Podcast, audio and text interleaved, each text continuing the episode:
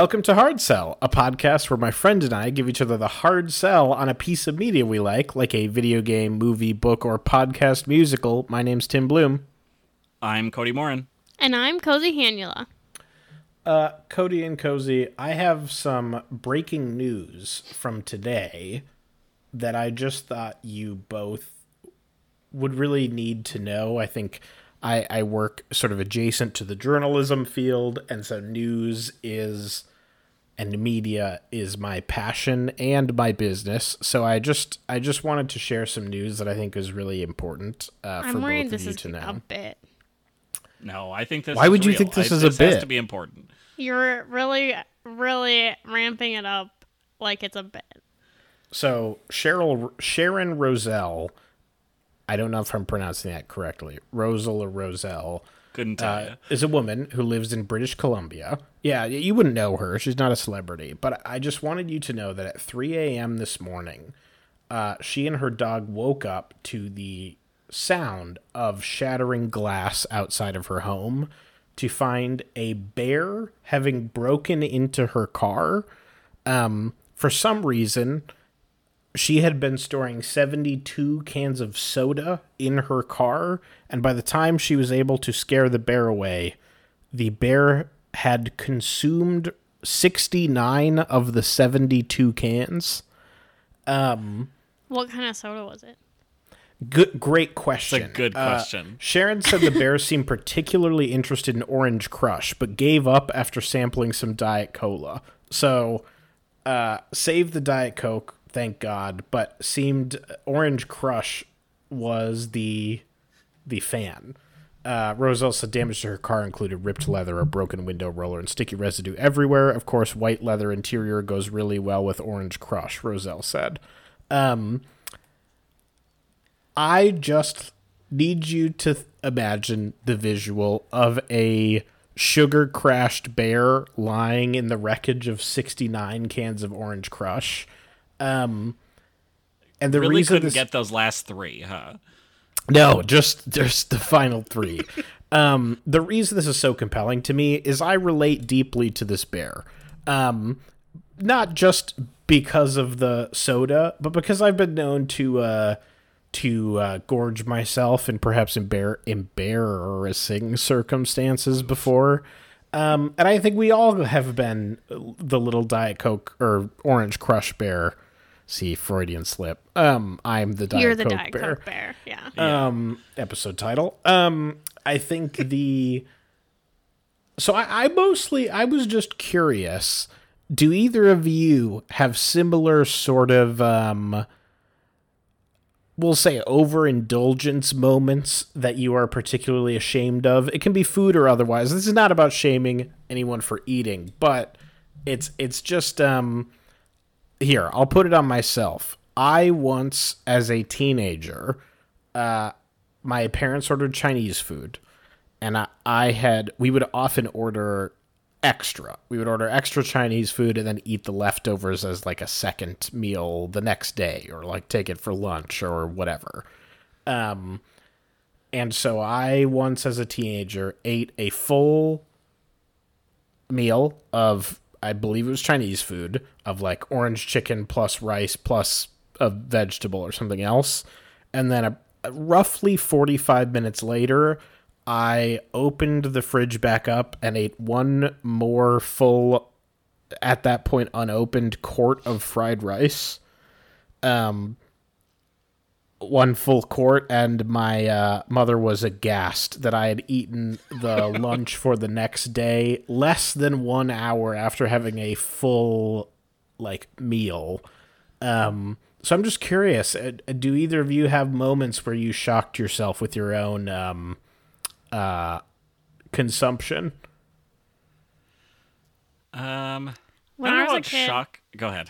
Every year for my birthday, I would request to go to the Old Country Buffet and eat so much food because I, I just loved old the fact that you could eat as much as you wanted because I mean that's how a buffet works. But I was Uh-huh. seven, so that was novel to me at the time. I would eat so much food and then really want the dessert because they have like soft serve ice cream with like all the toppings, and so I would get dessert and every year I would eat so much I would make myself sick. And I never learned to portion control. I just every year would get sick at Old Country Buffet on my birthday. Uh, yeah, buffets always got me as a kid. Especially, uh, my dad would take us to uh, the KFC buffet when our KFC had that, and uh, his only rule was that we at least had to eat one piece of chicken, and then he didn't care what we ate. So uh, then I would just continuously get more and more bowls of pudding because they had pudding at the uh, in the buffet, and I was like seven, so why wouldn't I just eat all of the pudding that they had? Sure. I'm blown away by two things. One, uh, that KFC served pudding, and two, that there was a KFC buffet. Was that like a thing that KFC's? I've never heard of that, but maybe I've just blocked I, it out. I want to say there are still maybe a couple that like stayed as buffets, but a lot of KFCs used to have a buffet. I, I, think remember went that away in like the early 2000s, late 90s, probably. I mean, it's it has strong late '90s vibes. Imagining Yeah. a KFC. I mean, KFC in general, Loki has late '90s vibes, but like, definitely a KFC buffet feels peak JNCO jeans uh, era. Um, I'm trying to think what else. Uh, the only thing I can think of similar to your story is uh, there was one day Kayla was out running some errands, and it seemed like she was going to be gone past uh, when I would normally finish eating lunch. And so I went upstairs and I made myself a lunch with a bunch of leftovers that we had. And then about 20 minutes later, she walks in all excited because she has a surprise that she bought us Culvers for lunch. And we both looked at each other, and I was like, I probably should have called you and told you that I was eating lunch. And she was like, I probably should have called you and told you I was getting Culvers. But I sat down and ate my Culvers anyway because I wasn't going to let that go to waste because why not? Uh, yeah, it's the mean- only logical choice. That does Yeah. remind me, it, as a slightly more wholesome note than me just like with no impulse control housing an extra quart of fried rice. Um, my brother and I, uh, Kyle, former co-host of the podcast, we um, used to visit my grandfather when he was alive, and we took a. We were going to visit him at like two p.m and so we sort of figured he would have already eaten lunch like it's not really a big deal. Like we you know he was he was fairly older. He didn't have a ton of money. And so we didn't want to like we knew if we brought him lunch he would want to pay for it. And it was like why don't we just we're, we're going over at two i'm sure he'll have eaten. Why don't we eat first? So we made sure to eat lunch. Kyle specifically mentioned that he wasn't that hungry but i was like we have to eat because he's we don't i don't want to make him provide us with food. And so we arrive at 2 p.m. and he looks at both of us and said, "Do you guys what are we going to do for lunch?"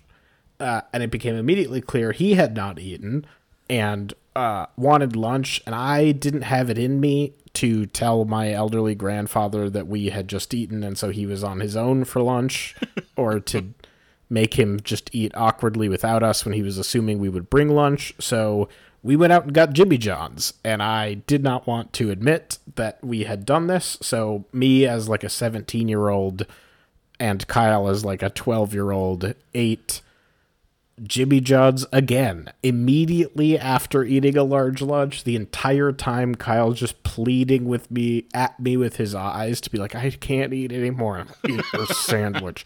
Eat." He'll feel so bad. We got in too deep, and it was like he'll feel so bad if he finds out that we didn't. We already ate lunch. We're doing this again. So you have to finish this sandwich. And he was, um, he was not uh, thrilled about me, it worked out. He didn't figure it out. I don't believe. Speaking of uh, overindulging, Brennan Lee Mulligan overindulged on his players' tears in the final episode of Exandria Unlimited Calamity. that was not planned you're ahead of time, but the, uh, it's I've You know what? I'm just gonna power through, and that is what I pitched to Cody uh, last episode. So Cody, I'll I'll hand it over to you. All right, so uh, yes, Exandria Unlimited Calamity is a series, a four episode series uh, of uh, actual play D and D, put out by Critical Role. Uh, if you're unfamiliar, Critical Role is, um, I think they're like their own company now. Yeah, uh, they are. spun off of Geek and Sundry, doing actual play D and D. But the primary portion of their show is um, like one very long campaign. Uh, well, there's actually been three campaigns now with Matt Mercer as their DM. Um, and this was like a little backstory into the world. Um, there's been references throughout their big campaigns to a calamity that happened like ages past, and uh, this is describing like what how the calamity came to be, basically, in a four episode little arc. Um, the we did discuss the first three episodes of this already in a previous episode. So if you are interested in listening to those first and haven't already, you can listen back to episode 37 of our podcast to find that discussion. Um, this episode will revolve around episode four, the finale of that arc. Uh, the cast in this case uh, has Brennan Lee Mulligan as the DM, uh, Luis or Lewis Carazo. I think I didn't I didn't know how to pronounce his name last time, and I still Luis, don't. It's yeah. Luis. Okay. Uh, playing Zerxus, uh, human paladin. Sam Riegel playing Loquatius, a changeling warlock bard. Aabria Iyengar uh, playing Laerryn, uh, who's an elven wizard. Lou Wilson playing Nydas, who is a human sorcerer bard. Travis Willingham playing Cerrit, who is a rogue. And Marisha Ray playing Paisha, who's another wizard. Um, and I guess just to start out, uh, there'll be some spoilers here, so just be aware of that now as we get into it. Uh, the episode opens with like 20 straight minutes of just very visceral descriptions of resolving uh essentially a big tree that exploded based on some things that the crew did uh and is killing slash knocking them out uh and i was not prepared for things like uh brennan to ask marisha hey marisha do you think Paisha is weaker at the elbow or the shoulder and then having her arm severed at the elbow as she is thrown back from this tree with her hand still stuck to the tree It's so fucking metal. Yeah. It's Yeah. it's it's so it really is like they spend the first close to 20 minutes just rolling like the fire damage of the emergence of Asmodeus from this tree. yeah, like fire damage, and then they're like all already almost dead, and then there's like a concussive blast behind the fire damage as like all of their magical items explode. Yeah, that first 20 minutes was something. um and Brennan is uh unsurprisingly still extremely good at what he's doing here and throughout this whole episode. Um yeah, it's uh he uh, I'll be bouncing around the episode a little bit. He does such a good job in this episode uh always making or at least trying to push toward what is the more interesting narrative decision for the crew and like more fun for them uh, and I really appreciated that. Like there was one point, uh, Loquatius encounters someone and is trying to put a wall of force around him, and uh, he fails the or the the person he's trying to put around succeeds the roll, and Brennan just looks at him and just asks, "How does silvery barbs work?" Uh, basically prompting like, "Hey, maybe you should use this thing because it'll make this more interesting." uh, and not in like a hey, don't forget that you have this thing. It, it didn't feel like that in the moment, but um, just things like that I really appreciated. Yeah, I think it's I think that kind of thing is so important to also have in a session where you spend the first 30 minutes killing all of your players. Like that sounds like a D&D horror story of like my DM like gleefully just rolled damage and total party killed us and whatever and like that just to like railroad us into his story but i Yeah. think a like that's just not the case here like the emergence of asmodeus is so clearly triggered by all of the actions of the party um so it's not it doesn't feel like brennan punishing them in any way they've punished themselves but Yeah. It's also kind of the premise of the campaign. So it's Yeah. not like they're all expecting this to be the end. It's a calamity. Yeah, Yeah. But you you can tell listening to this that like Brennan is a fan of the players and the characters. His goal is to tell a tragic story where they basically all die, but uh they are still the protagonists and he has like a he's still interested in making sure that they the camera sees them as the protagonists instead of just like failures who get whomped by his evil god.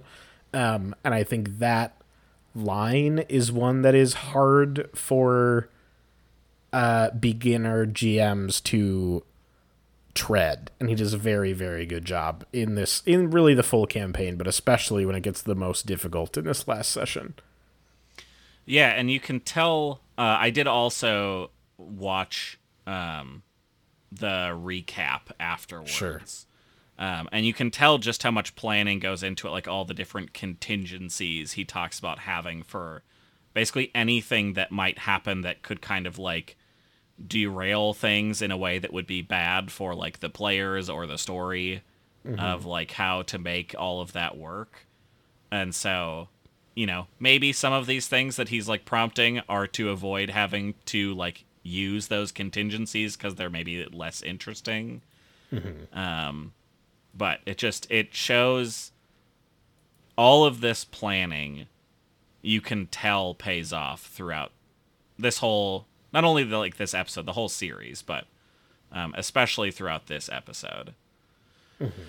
Um, and i think going off of what you said cozy that that's like the premise i think it it does make for a more uh, interesting in different ways sort of story um, you know their their typical uh, what when I had talked about up top is that you know their typical ones are very long form campaigns. We're talking like over a hundred four to six hour long D and D sessions to play through a single campaign. Um, it's it typically either that or like a one shot. Um, and so this is you know it's slightly longer. I think it's like 20 hours total between the four episodes. But you have a very kind of specific world that you are building these characters into. And you know that the end of this is going to be basically an a world ending event uh, that results in a calamity that lasts for like hundreds of years as this uh, region of the world is basically torn asunder. And so I think the the things that you can do with characters and the world building going into this is really interesting knowing that like uh I just thought it was it it's a very cool premise for their show and I think it worked for them very well in the end. Mm-hmm. Yeah, I think Brennan does a really good job. Like it's clear he I think that is the needle that they managed to thread of like the point of this is to like flesh out the world of Exandria more and give mm-hmm. Backstory to the calamity, like give it a face a little bit and give a you know, explain how and why some things came to pass, but it doesn't ever feel like a lord. It feels like they are playing a game that like is the focus is on telling a good story in the moment, not on exposition, but they also manage to do really, really high quality, important world building at the same time. Yeah, for sure. And not only the world building, but also character building too. And it's there is a lot of moments where it is so hard to remember that uh, this is all like pretty much all uh, like improv, like a normal D and D like session would be, because some of it like feels scripted. There is one point that technically is a character reading something he's written down. yeah, but reading something he wrote down five minutes prior right. during the session. So Yeah, it's not like he prepared it in advance. yeah, Um, yeah, you will, can watch him write it as other people are doing things. right. Um, which is easier to do when there's so much, when every character is given a lot of focus.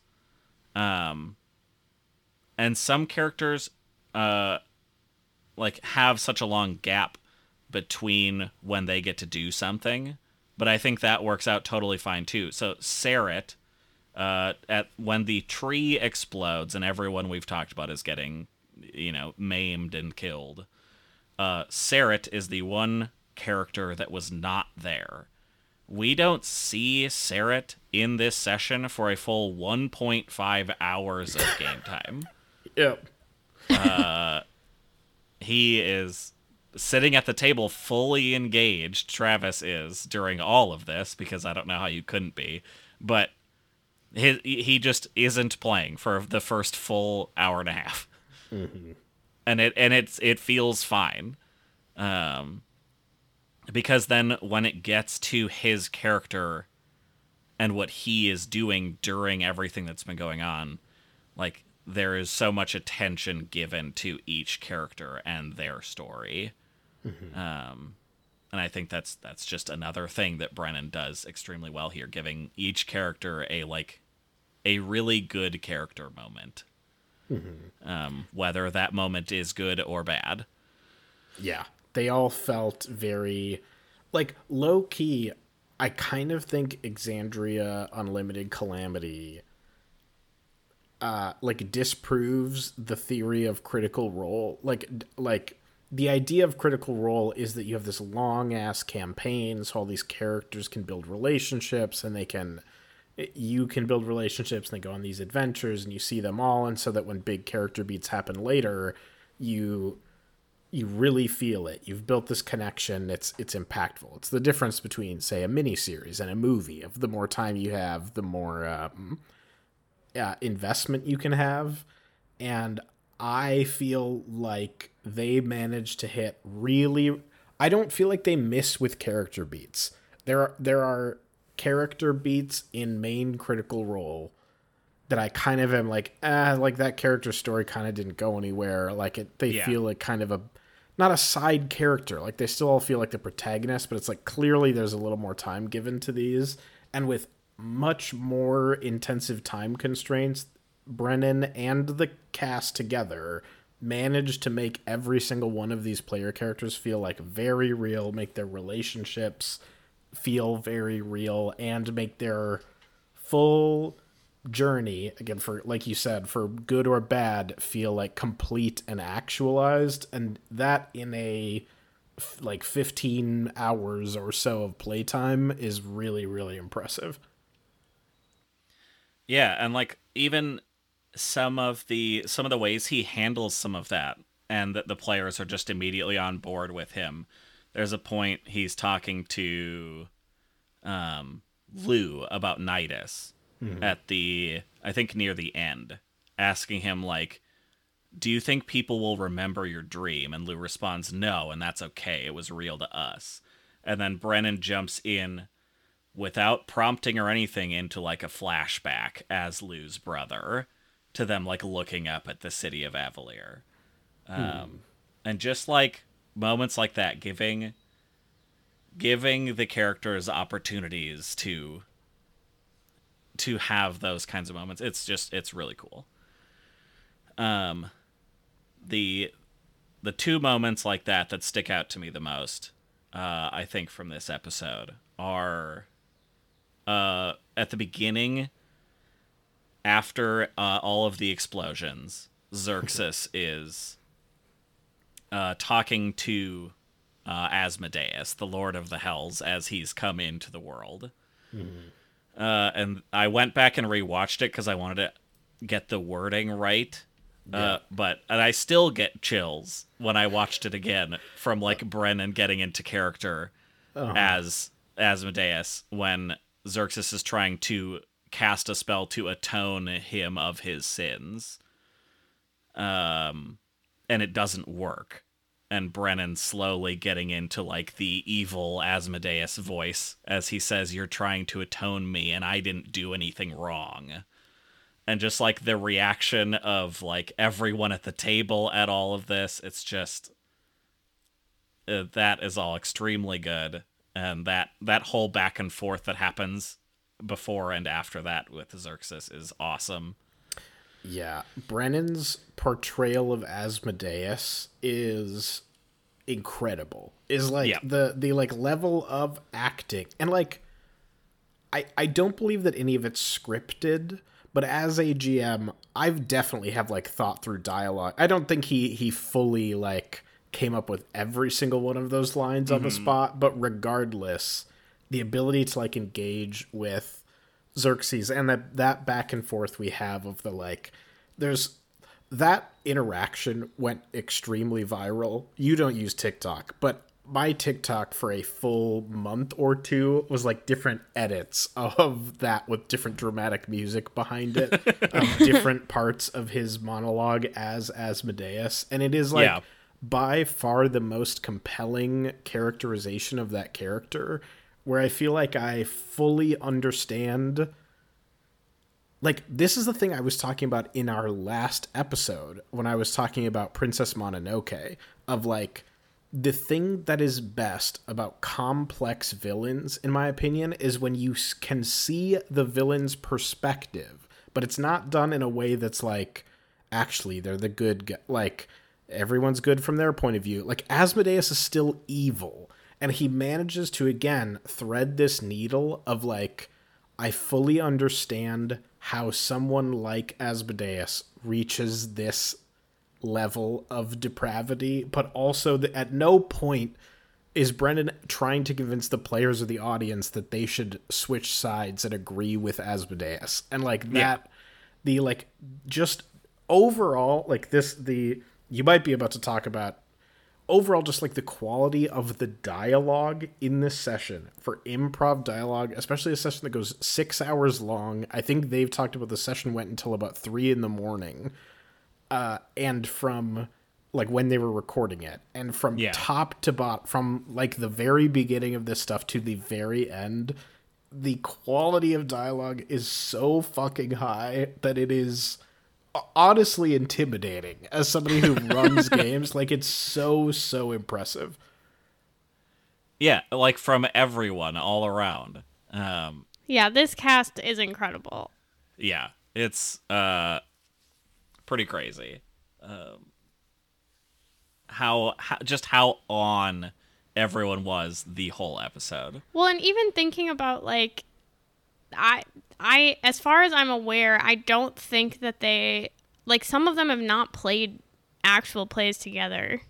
no many of them So like it wasn't Yeah. even like like it's the critical role cast who've been playing together for like years and years all together or whatever. Like it was people who've never played like never been at a table playing these games before and they're still hitting these like incredible character moments together and dialogue together and all of these things. It's just yeah, it felt like they had really like captured lightning in a bottle with the um cast and like premise and just like the way that this came together.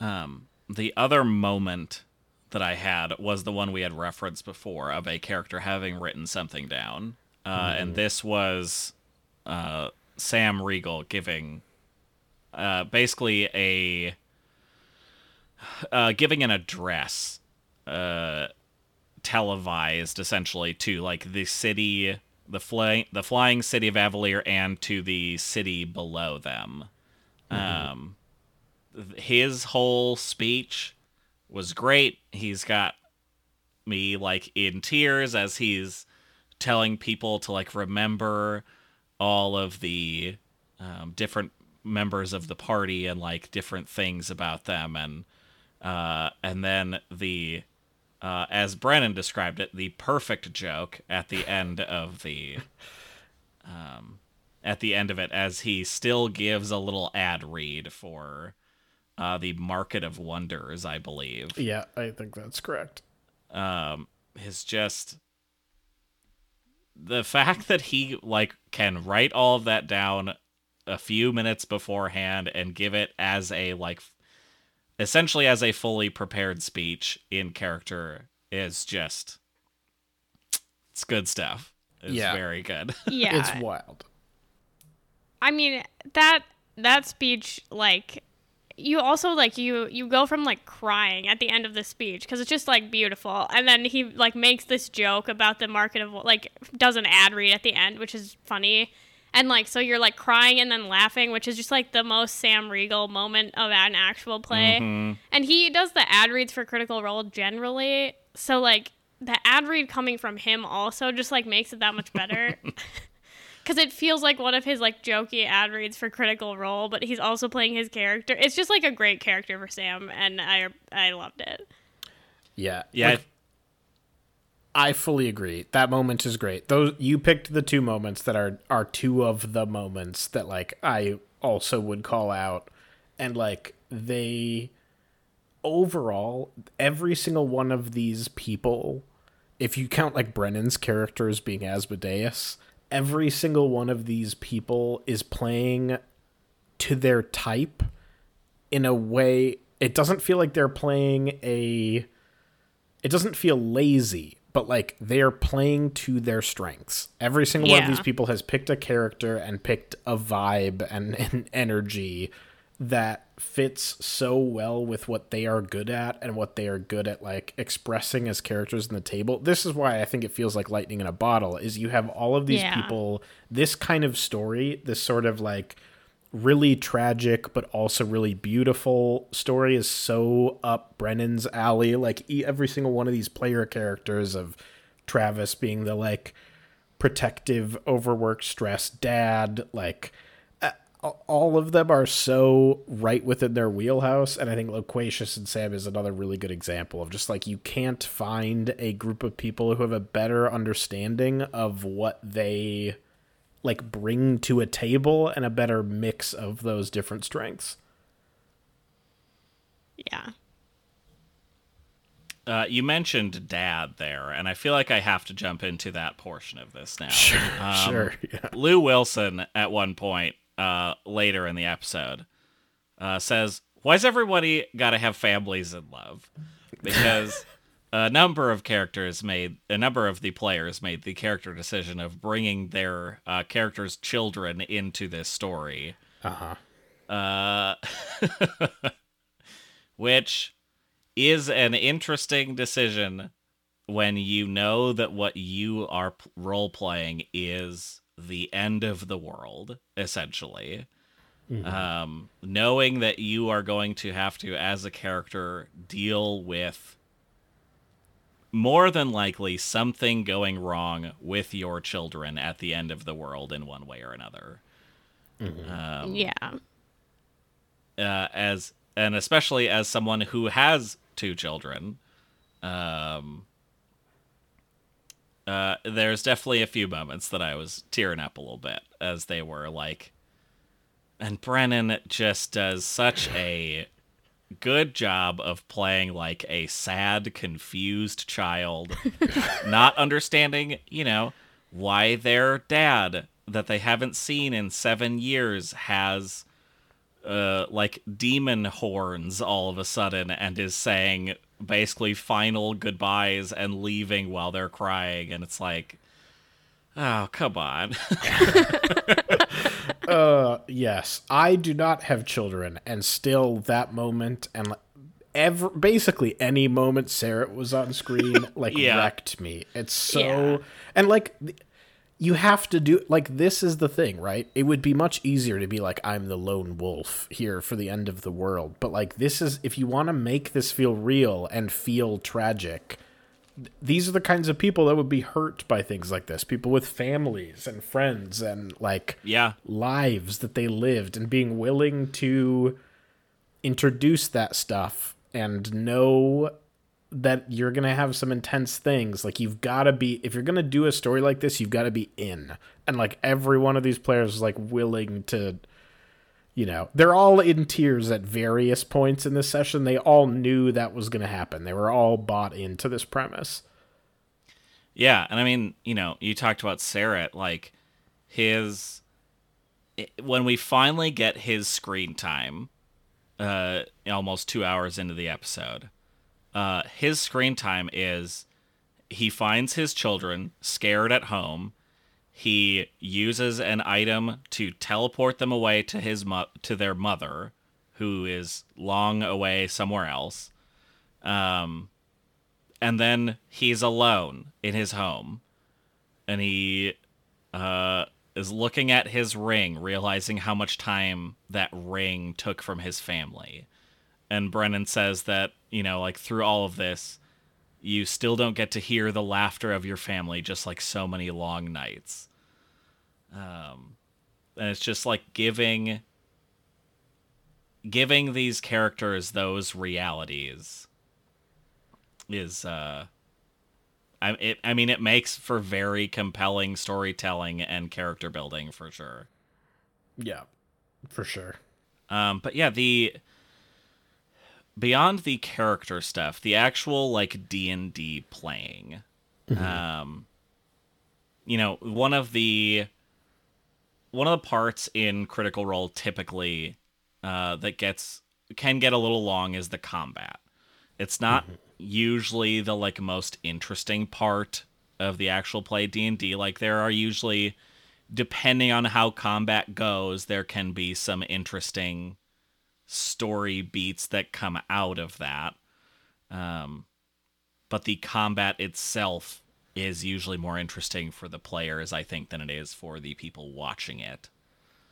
Compared to like the storytelling that we've been talking about so far. But that being said, uh, there were some interesting decisions in this combat that I thought were very cool. Uh, it was built to be relatively short, um, which I think works for this episode and this format. That it was basically built to be you need to survive three rounds of combat. yeah Um, one of the enemies that they have to fight is one that was referenced earlier in the series. Uh, that one of the characters, Nydas, had created to basically um, be like guards, I think, like in the city, protecting people from like anyone in the city who goes rogue and like that kind of stuff. Like they're built to be like anti wizard. i think the implication I don't remember exactly what. Yeah, so within Critical Role proper, the, as as a reminder for those who didn't watch this or those who don't remember, they are on a big flying city, and there are many other flying cities in the world, all run by different cabals of wizards, basically. And there's allusions to a poten- like potential conflict with another flying city called Aeor. I think the implication is he's built like war machines, uh, built either to try to conquer the wizards of Aeor or to defend Avalir from Aeor. They're they are like mage killing soldiers. uh, Is the uh, I think the implication. and the way that that is built into the enemies uh, alone is makes for much more interesting fight mechanics on the part of the players because one of the mechanics um, if you if you are unfamiliar with dungeons and dragons gameplay at least for the uh, fifth edition uh, spell casting characters have spell slots and higher level spell slots mean bigger spells that uh, kill more things um, or heal more or whatever. And one of the mechanics is that they this particular enemy does more damage based on your like highest unused spell slot. So characters are encouraged to burn them so that these things are doing less to them. Um, and I think that can make that can make combat feel more interesting as they have to make different decisions than they normally would. They can't just like save a big spell slot for some big hit or something. Yeah, I think it does three really interesting things actually. One is is that of like it makes them strategize in combat differently. Two is that I think it adds like the flavor is really interesting and fun of like the, mm-hmm. d- imagining how these these automaton were designed. But three is all it's sort of brilliant from like a storytelling perspective because if I'm designing this fight as Brennan, what do I want at the end? At the end, ideally what I want is a fight that feels that either the party doesn't win uh, and you know what I want is a fight that the party doesn't win. That they basically just barely manage to survive with nothing left. That as the last one dies, they hit the button at, Yeah. at the third round to go. And at building in a mechanic that encourage that is them to spend resources guarantees that they even if my rolls suck and it doesn't go the way I want and they all survive, they'll all be spent at the end. So I will the visual will still be them like broken and exhausted even if they destroy me. So like it's a, it's a sort of brilliant uh thing to introduce to help get you to this is how like brilliant GMs manage to do things without railroading of like I've introduced this thing through mechanics that will get me to where I want in the story also that is really really really smart. Yeah, and then you get more of those moments during this fight too, with Brennan again trying to find the like more interesting option. Um and then still producing awesome moments like uh Cerrit rolling an at 20 to uh, kill the like bi- main big bad that came into this room at just the right moment. Um he talks about in the recap that like he had contingencies for if that didn't work, but presumably this creates the better narrative. Yeah, There was it's so much stuff online about like that interaction was not like rules as written. And I'm like, shut the fuck up. Like this Yeah. it's the end of the campaign and it's not so ri- like it at the end of the day he still needed to roll the dice. Like it's not Yes. a you know, if he r- would have rolled a nat 1 instead of a nat 20 it wouldn't have worked. It's like Brennan le- eh, I think Brennan wound up like giving him advantage for some sort of like vaguely ham-fisted reason. I think it was like he his character has like a can react to someone casting a spell, but the person Right. cast two spells, so we let him react twice. Yeah, mm. And like it's that was it. Right. And it's like it's the end of the campaign. Like we're playing an imaginary game. Like it's it's fine. like, you know. Yeah. Yeah, I've never and, and I mean he mentions that he's like home ruling it. Like and that and that happens in critical in like the main critical role feed episodes too. Like it the- DMs know what they're doing to like make better character moments, make better story moments between like Matt and Brennan. They're both very good at this. And so yeah, I always think it's funny when I have read comments in the past of them getting mad about how one of them home ruled something. It's like, come on, get you have to get over this and like Well, and it's also see past the uh the rules lawyering here. Well, again, it's like it feels like it. There's a difference between what Brennan is doing here and like erasing the rules to make it so the players don't fail. Where it's like it's not like he's hand waving that ones and saying they don't count or like stuff like that. Uh, which again, like people on actual plays have probably done stuff like that, and that's when people get kind of upset about it. I think that can be fair. But in this case, where it's like he's just like applying a rule in a certain way to like give someone an extra chance at something, like why are we hating on that? Like, right. That way also, that they still could fail. and it's like we're not expecting everyone to get the rules perfect in a game. They're improving six hours straight with a 300 page rule book that they don't have memorized, and it's not interesting to watch Brennan look up the rule for this. So Yeah. just let them make a decision that feels fair at the moment and like move on. Right. And yeah, like not having to stop and take breaks in the middle of an already super long episode to like really nail down to make sure you're doing the game correctly. Like it just it would break the flow and the pace of the whole episode and this it makes for a much better watching and I'm sure playing experience for the players especially you know in this case seeing what happens with Cerrit in this moment and the reaction of the table and everything is definitely a better moment for them.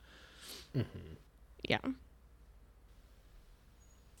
But I mean, there's there's a lot more in this episode. There's more character moments that we could talk about. Um, I mean, there's uh, there's a moment where everyone is running off to like they have like something to do or someone that they love to go find and save or whatever, and uh, who has devoted her life like to knowledge and her uh, past grandfather uh, has no one and goes off by herself to the statue of her grandfather. And like even just that alone is like it fits the character. I feel like this character's like mannerisms fit Marisha as we've talked about like the other players. But, like just that uh, the differences in these characters of like having this character who's who like has devoted so much of her time to this and ha- like doesn't have like family or friends. Uh, it's just it's it's extremely well done. Um, Yeah. but when you original when we originally talked about this, I remember you saying Paisha was the character that you were like least int- not interested in, but like felt the least developed and like the least connected to. And I also agree, but they managed to. I, I love where they took Paisha. Paisha's the one that feels most bittersweet. That feels Yes. like most. Uh, maybe Nydas. Paisha and Nydas both are really, really, really bittersweet. But her decision to like send everything she did to like Cerrit's daughter, like it's really the way they take it. It really, it's just, it's still. I cannot stop thinking about how they managed to, in such a short period of time, create like such cathartic, like really like i said before like really really actualized endings to all of these character stories is wild to me yep. But that's uh that's pretty much what I've got. Um I mean, there's more here we could talk about, but um if you haven't already seen the episode, like you can you there's plenty more to watch if you want to go. If you're interested in actual play D&D and want to go catch up on the things we have not talked about here because there's still a lot. Yeah Um, the, I don't know if you guys had anything else. I know you've been uh, chomping at the bit to talk about this. So I'm sure you might have other things. I have. Uh, just two things, really. One, I think I, I talked about it a little bit, but like the tone Brennan manages to strike through this whole session, like it's really it's really dark. Like uh, almost all of these characters die and die fail either either failing at what they are trying to do or killed by truly like their own hubris. Um, but at no point does it feel nihilistic. Like at no point does it feel like hopeless or uh it, you know, it never feels like torture porn. Like it never feels like a it feels like a story with a a purpose. And like be again, I keep talking about threading the needle because I think this this thing they set out to do of creating this really dark prequel with a group of players who many of whom had never played together before with a GM who'd never GM'd for most all the players but one, I think.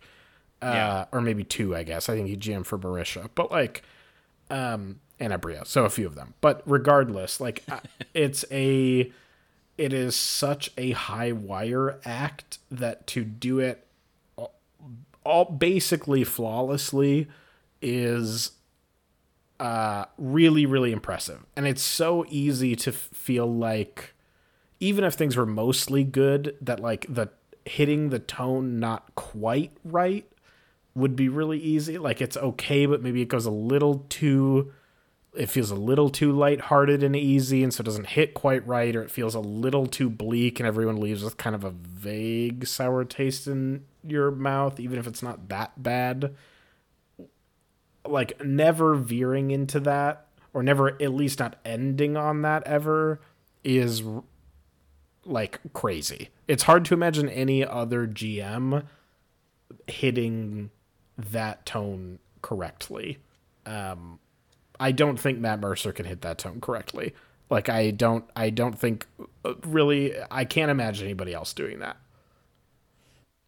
Yeah. Yeah, like Matt Matt is like an extremely good, extremely strong DM in a lot of ways, but yeah, this this whole campaign felt very uniquely Brennan from what I've watched of him. Yeah. Yeah. I think so. Even the way he wove in like little Easter eggs about like the name of the place where Dominus used to be and stuff. Like it just is mm-hmm.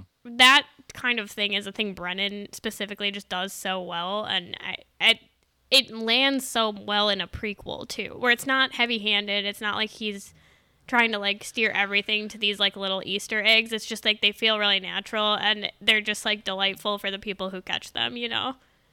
Yeah, it doesn't feel like fan servicey.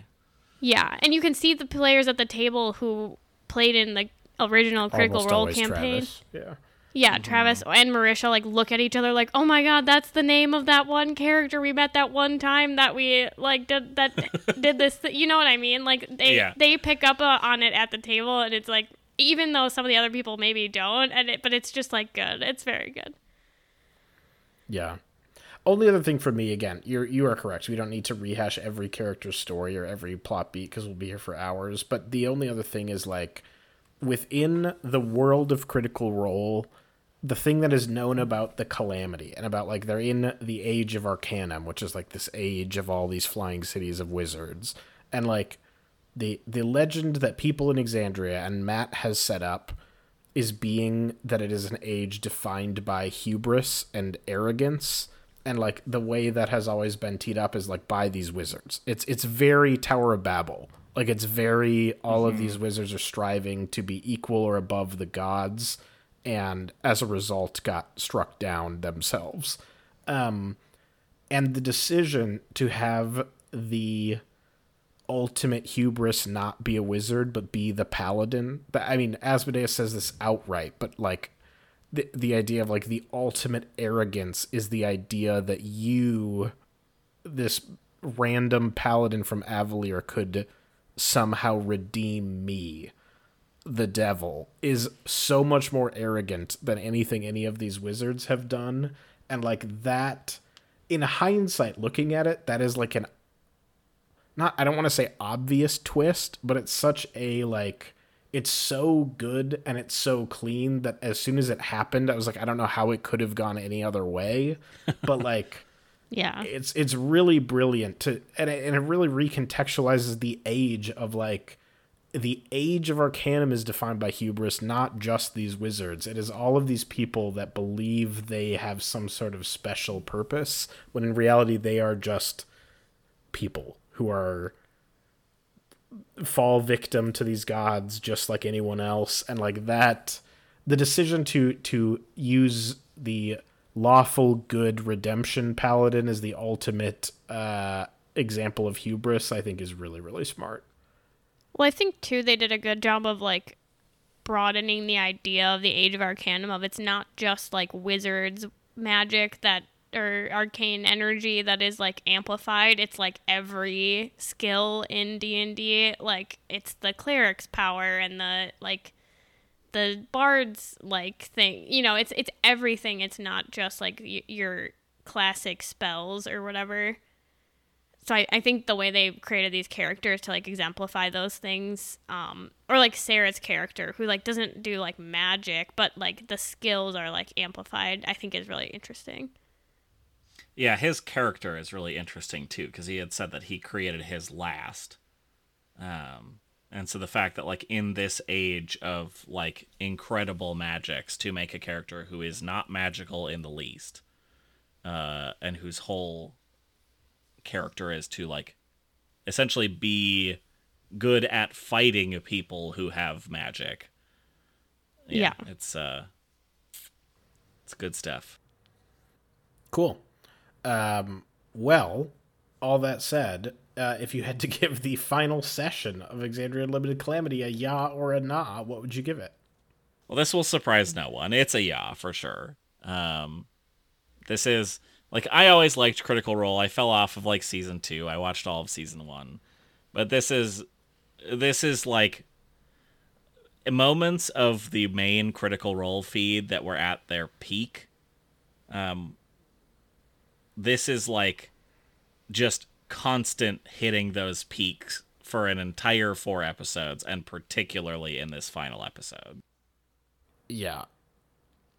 Yeah, I'm glad you watched it because it really is like, uh, I likened it to like major and minor league baseball.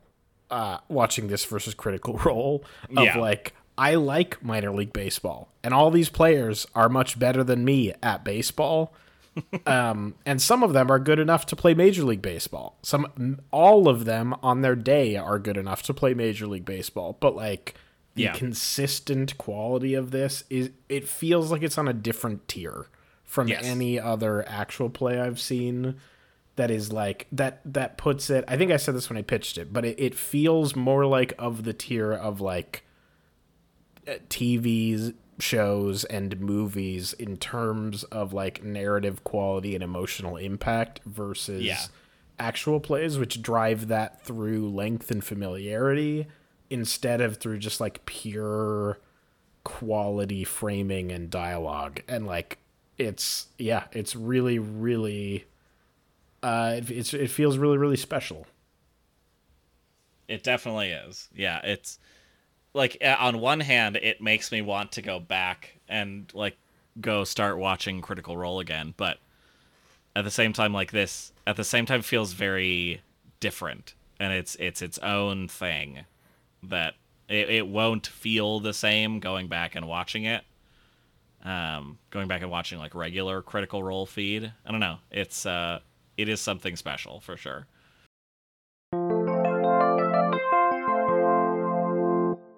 All right. Cozy middle segment time. Okay. Um so this middle segment is just like a series of questions I wanted to talk about uh based on a conversation we had off the podcast uh where I was reminded of the time that I watched an entire reality show about lifeguards who work on this one Australian beach and rescue people through a series of TikToks, which is arguably the worst way to consume a TV show. Um, but so I was curious if you guys had any stories about the worst way you've consumed a piece of media. Probably not how it was intended to be consumed, unless the creators of, I think it's called Beach Bondi Rescue or something like that. I should have looked it up and I forgot. Um, intended this to be watched in a series of like two minute clips on TikTok all in a row, but uh, that is how I consumed that TV show for an entire day on one Saturday. Um, what about you guys? Any uh, media that you consumed that was like maybe the worst way, least intended way to view that thing? Um, I don't have any where I, uh, you know, watched an entire movie in two minute clips or anything like that. Um, for me, it is uh, playing a game on an airplane while my children are also on the airplane. and so it is a like uh constant battle that I eventually gave up of like uh, having to pause continuously to help them with something, uh, whatever it may be, uh, dealing with one of them eventually screaming uh, for a long time, and also uh, as I've uh, gotten into old age at uh, ripe old age of 30, uh, motion sickness is becoming a very real thing for me. so no. also battling motion sickness trying to like play a game on an airplane. Um, none of it made for a great experience. uh, I this wasn't the instance where I played this game in particular, but I think I had mentioned in an episode or two ago, uh, wh- whenever you two episodes ago, I think when you talked about how um, media that we had put down and like not picked back up for whatever reason. Uh huh. Um, a game that I had played uh, on an airplane where I that is the two times I have picked up that game to try to play it and then uh never went back to it because I like in the moment started feeling sick uh, from trying to play it on an airplane and then just thinking about going back and playing uh, the game again reminds me of that feeling and and now has ruined the game for you forever. uh, hopefully not forever because I really really want to go back and play it Okay, sure. uh, just have not brought myself to it Uh huh. What game is this? uh, now you're making me try to remember the name um, uh, here uh, can cut here for a second because I need Cozy will actually no, we'll Yeah, leave that's this in the podcast. Well, Oh, you think of the thing, I'll tell you. I have an obvious example. So Cozy, I've done similar to Cozy, where I have uh, watched, you know, movies. Most recently, uh, it was uh, for the love of the game, the 1999 baseball movie with Kevin Costner, uh, in two minute segments on TikTok. Um, but by far the worst or at least I would say most dissimilar from its intended viewing experience was in high school. I watched the full. Uh, I actually no, the, it was just the first two movies in the Matrix trilogy on my friend Chris's phone sporadically during anatomy class over the course of two months, probably. Um, just anytime we could get away with it, he would be like, "Do you want to watch more of the Matrix?" And he would just quietly pull up the Matrix. Couldn't really hear the dialogue. Didn't have subtitles, so it was and just this sort was of. before AirPods existed, so you Oh, yeah. pull out headphones and like quietly No. listen with that. I mean, we did sometimes. Our anatomy teacher, I would say, was somewhat negligent, but uh, regardless, uh, we definitely. Um, I didn't really. The Matrix is also a famously sort of convoluted, difficult to understand plot, and I Yeah, really got nothing from it except like r- nothing. To be honest, I got nothing from it. Um, so I don't really know why we did it. It just really all it, the only impact it had on my life is that I don't know anatomy very well. I'm not sure that's Yeah, the fault it? of the uh, the, the watching true. shows during anatomy class because I was also in that anatomy class. Uh, the um, also uh, really quick yeah. oh sorry go ahead Do you know what the? No, go ahead, Cody. the game was the return of the Obra Dinn oh, Okay, sure, sure. Cody, do you think there's a different game that would have been better to play on an airplane, or do you think just trying to play a game while you have kids with you on an airplane is like a not a great uh, way to play a game? probably a game that requires a whole lot less focus Sure. uh, because there are things in that game that you really have to pay attention to and uh, if you don't you miss a lot and that's not an ideal time or place to play that game Okay, sure. I have one other example of the time in high school that I tried to beat an entire game of Diner Dash in one day because I told him I could do it, and then I had challenged myself to do it, therefore, I had to prove I could do it. Which, at the time, I loved the game Diner Dash, but playing it for an entire day straight, and like, I think I got stuck on like the last like series of levels and then couldn't get past it and then like actually did finish it but then there were like extra levels i didn't know about because they weren't on the map and they were at first place i was so frustrated because i was like i have played this game for like 50 hours straight and i am not having it anymore um may have ruined that game for me but uh so yeah, that's another time where I was like, this is maybe not how this is meant to be played. it's a very monotonous game to play for that many hours straight. Yeah, that feels like a game that's built for the like pick up and play for 20 minutes, half an hour, do a couple levels, and then drop it for a little bit. Most Really- certainly, that is the intended way to play that game. you and I should have traded media consumption uh, experiences. Where I really Oh, should have yeah. just marathoned the Matrix, and you should have been playing this in anatomy class. True, true. That is uh, that is fair.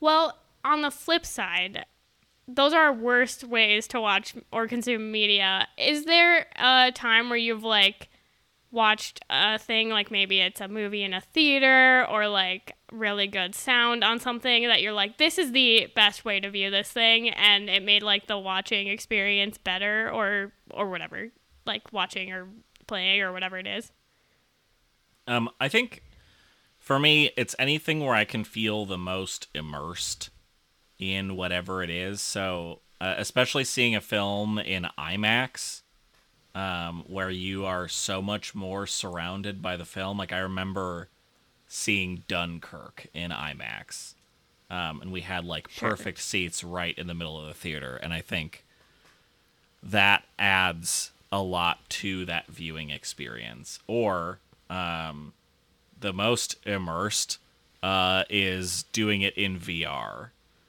Um, I've got like a, an old, uh, old uh, Oculus Quest one um, that I've like played games and watched stuff on, and um, the the immersion that you get for that is so different from just like sitting and watching a movie on my laptop or something like that. yeah Yeah. Have you I mean- watched movies on your um what is it, Oculus? Is that what it is? Yeah, I think I watched I think just one. Uh the Spider-Verse. oh, um, yeah, that's a good one to pick for that too. Yes. Especially because you got like the 3D effects and everything. Yeah. What'd you say, Tim? I said there are bad movies to pick for that, like climbing documentaries or Human Centipede. Yeah. Yeah, maybe a bad Did choice. you do that or you're just saying for example? no, I'm just I'm just contemplating. Um, writing down things to pitch Tim in the future? yeah, great, wonderful. Free solo Buy- in buy an VR. Oculus. Yeah, there we go. God, I'll throw up and cry. Um, Human I think- Centipede was bad enough in uh, your cousin's dorm room. Yes, I can imagine. I'm glad I didn't join you. Um, uh, I for me, it's yes. I think it's true that like watching a movie in a theater is almost always more affecting um, than otherwise. Now, is it fifty dollars more affecting? I don't think so, but I, Yeah. I do often think that's that's a better way. Um, the thing this actually made me think of was sports. Actually, uh, I watch a Oh, lot sure. of sports, and I enjoy watching sports by myself. But I I would say it is universally a better experience to watch sports with other people. I as assuming mm. the other people also want to watch the sports. It is a worse experience to watch sports with other people who are complaining about the fact that sports are on or disinterested. but anytime I am watching, whether it's live, whether it's physically being at a game, ideally, or even just like in a room or at a bar with other people who are paying attention, it is always, even if you are on the wrong fan side of a stadium or a, a bar or whatever, um, it just it's just a better experience to like feel immersed in a crowd or even literally like I have a group of friends who are Timberwolves fans back in high school and we have for Timberwolves playoff games in the past like pulled up a Discord call and just like watched the game all on a call and it is a way better experience than me just like watching it on my computer without engagement. Um so that was that's what came up for me. I feel like that is true that sports are better with other people, but I feel like you also have expressed the opinion that you would rather watch sports or that sports it's better to watch sports on TV than in person because you can Depends like on the see sport. better. and it depends on what you're doing, right? Like if if what I want to do is understand the game and the strategy and what happened in a play, football, American football especially, is better to watch on TV. Like you can see more of the play, you have a much better angle, like it, it just is a better experience. But I don't think that's true of all sports. Well, I think like F1 is probably similar, where again, like when, if you went to a race, you probably are getting the like fan, the vibes, and the like experience, and the like getting to see the fast cars and all these things. But like, mm-hmm. on you're not going to be able to understand the race eh, from the stands in the same way you do like on TV. Yeah. But it's not that either's like a better experience. It's just like to your point, what what are you trying to get out of the experience? I think for me the like the example I had for like the best way to experience a thing is just like when I listen to a pot like a fiction podcast or like a RPG podcast while doing a puzzle because I feel like I do a lot of listening to podcasts while I like do chores or something and then I like miss half the podcast. I like go back cuz I miss stuff. But like doing a puzzle is like the perfect level of it keeps my hands busy without being too like brain consuming so that I can like actually feel like I'm listening fully to the podcast and I just like puzzles a lot, but that's for me the peak way to listen to like fiction podcasts is while doing a puzzle. That's a good one. That's Yeah. football manager for me. Like podcasts that mm. require brain space, football manager is the is my go to of like it gives me something else to do to where I stay engaged and I don't get bored just sitting listening, but it's not too much. You know, I've played so many hours of football manager, I can do it basically on autopilot now. So I, it's not so much that it actually like I get distracted or miss things. Yeah, doing chores is actually when it works best for me. Um, that or driving.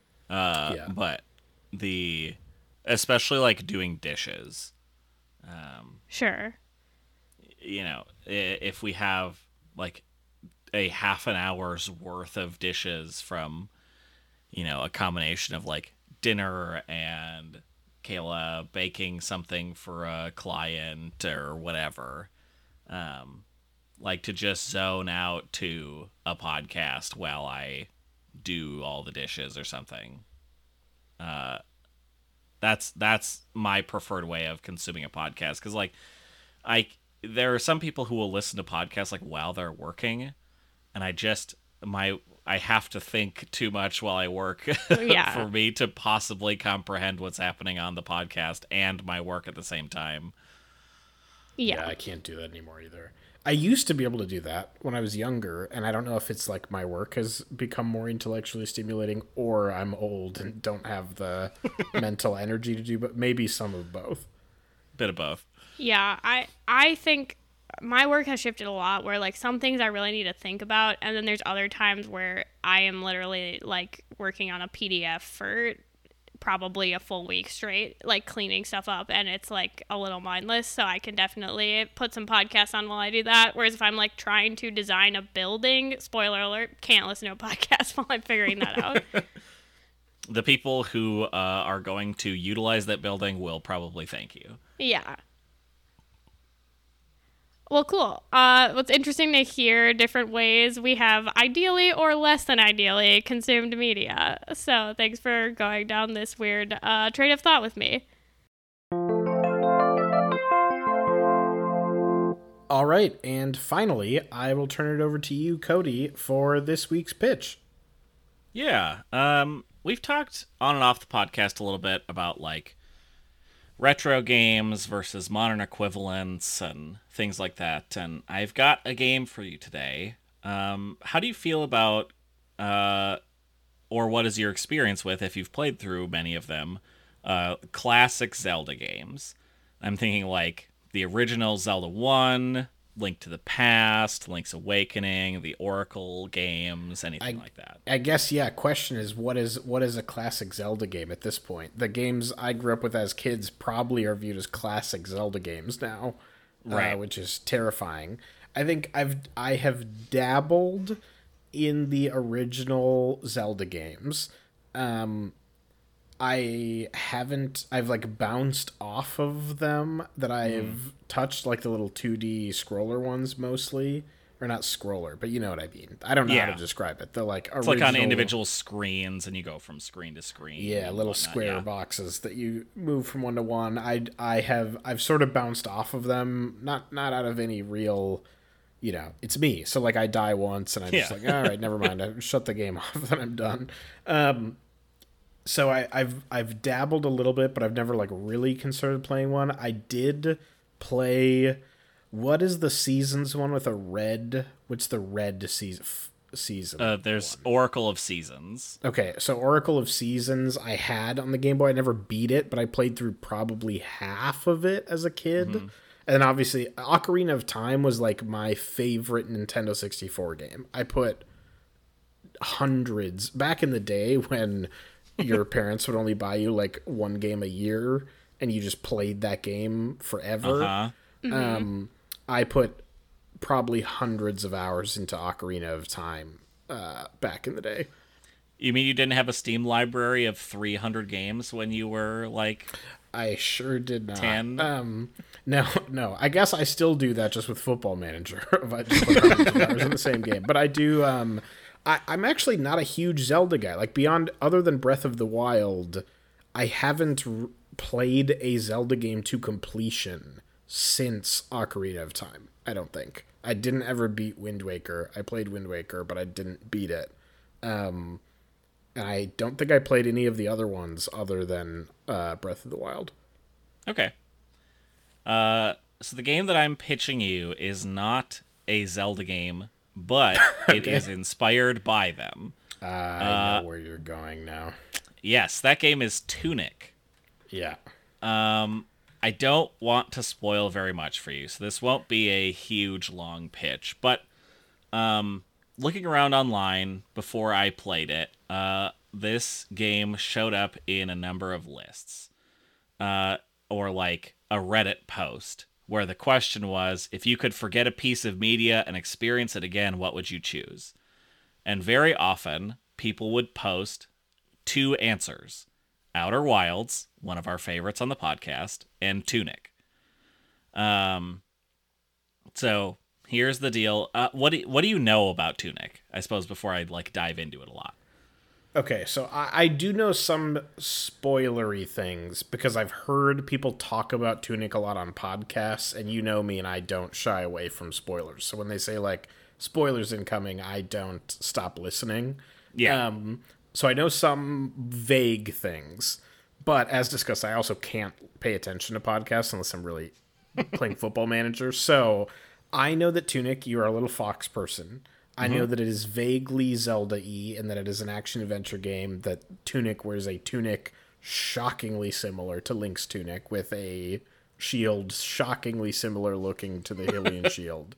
Um I okay, so spoilers, I guess, to our audience who wants to know nothing going in. I don't know any details, but I know there's some sort of something with like a rule book that you can't that is in like a different language or something like that and you as a player need to interpret it sort of but i don't know that what i just said is the extent of my understanding of it So yeah, the the hook of the game is that scattered throughout the world, um, you figure this out because you pick one up almost immediately when you start.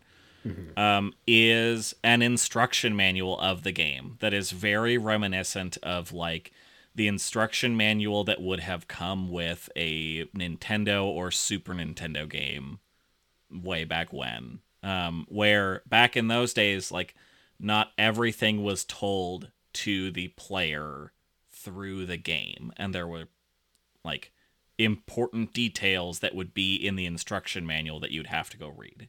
And yes, there is everything is written in a language that was um, developed for this game. Technically, it is decipherable. Uh, fans spent a long time deciphering the language and like how to read it and understand it. Um, and so, if that's something you're interested in uh, taking the time to do, you're more than welcome to do so. They also just have translated uh, versions of the stuff. Um, but yeah, you play through the game, find pieces of the instruction manual, and um, they might uh, give you hints as to like what order you should go through areas in the game, uh, different places on the map. Um, yeah, I don't I don't think I want to dive too much more into the instruction manual piece of it cuz there there's just some things you'll figure out as you play. Mm-hmm. Um but like that that was what I that was what pushed me into it. Was like that feeling of there are these things that you have to find out about this world in order to play the game and once you find them out like you can't forget them. Mm-hmm. Um and there are other places where that matters in this game. Um, and I think it's extremely good. Um, I will note one other piece on top uh, that I'm guessing we'll chat about more when we rev- when you review it. Uh, the combat is not the best. Um, sure. It's it's fine, it's serviceable, but it's it's not tight like um, it, it, this is like an isometric view style game, but the combat is it does, it will not feel like a Hades or something like that. Sure. Um, there are some options in the game menus. Uh, there's like a no fail mode where you can't die. Mm-hmm. Uh, there's also just a uh, you can move the combat difficulty to reduced, which basically just cuts the damage you take in half, making some of the fights, especially some of the boss fights, less punishing. Yeah. Um, so if you're getting frustrated by the combat, um, because I don't think the combat is it's not made to be the main point of the game. So mm-hmm. I don't think there's any reason if you are frustrated because you died to a boss a couple times to like go and set it to reduced. I don't think there's any reason to like not do that. Sure, sure, makes sense. Well, cool. I'm interested. I mean, the the the conceit I mean, it sounds like Outer Wilds. This is how Outer Wilds works, right? Of like you're you are learning a new. It's like learning a new language. Of like you're learning a new. You're learning new verbs. Like you, you. It's it's like certain games have verbs, right? You attack, you hit, you defend, whatever. It's like finding new verbs or new ways to use your existing verbs uh, creatively over the course of the gameplay is the thing is part of what makes Outer Wilds so special. Um, and I think games that are smart, like that's how you take advantage of being a game as a medium as mm-hmm. opposed to being something else. And so I think like that sounds really interesting. And I, I like like you said, I've I've seen Tunic on a lot of like top game lists, so I'm very I'm super curious to try it out. Yeah, because I mean, in, in, relation to Outer Wilds, you know, when when we talk about Zelda games, Zelda games have a lot of like dungeons where there's puzzles you have to solve, but a lot of times those puzzles are like kind of forecasted, um, mm-hmm. and you know, there's usually a, a, fairly clear path on like how to solve the puzzle, and maybe just like a couple things you kind of have to figure out. Um, this is much more like Outer Wilds in the sense that there's a lot of like exploration you have to do and learning you have to do to sort the puzzles out. And when you do it's just it's it's an interesting good feeling the way that it like reveals these puzzles to you. Um yeah i'm i'm really interested to hear your thoughts on it. Cool. I'm cody is there a is there a platform you recommend playing tunic on I've played it on the Steam Deck uh, exclusively, and I thought that was great. I don't think, um, I don't think there's probably a bad uh, way to play it, because um, it's not it's not particularly difficult to run. It's a, a fairly small game, all things considered. Cool. Um, okay. But for me, it felt good to play it on the Steam Deck. So. Okay. Cool. cool. I will dig into it and report back next episode. Sounds good.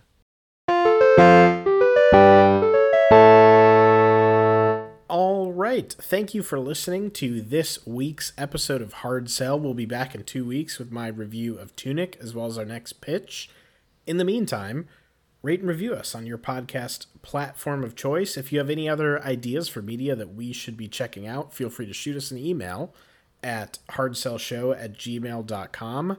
Uh, follow us on Twitter at hardsellshow. You can follow us on Twitch at twitch.tv slash hardsellshow for when we occasionally stream.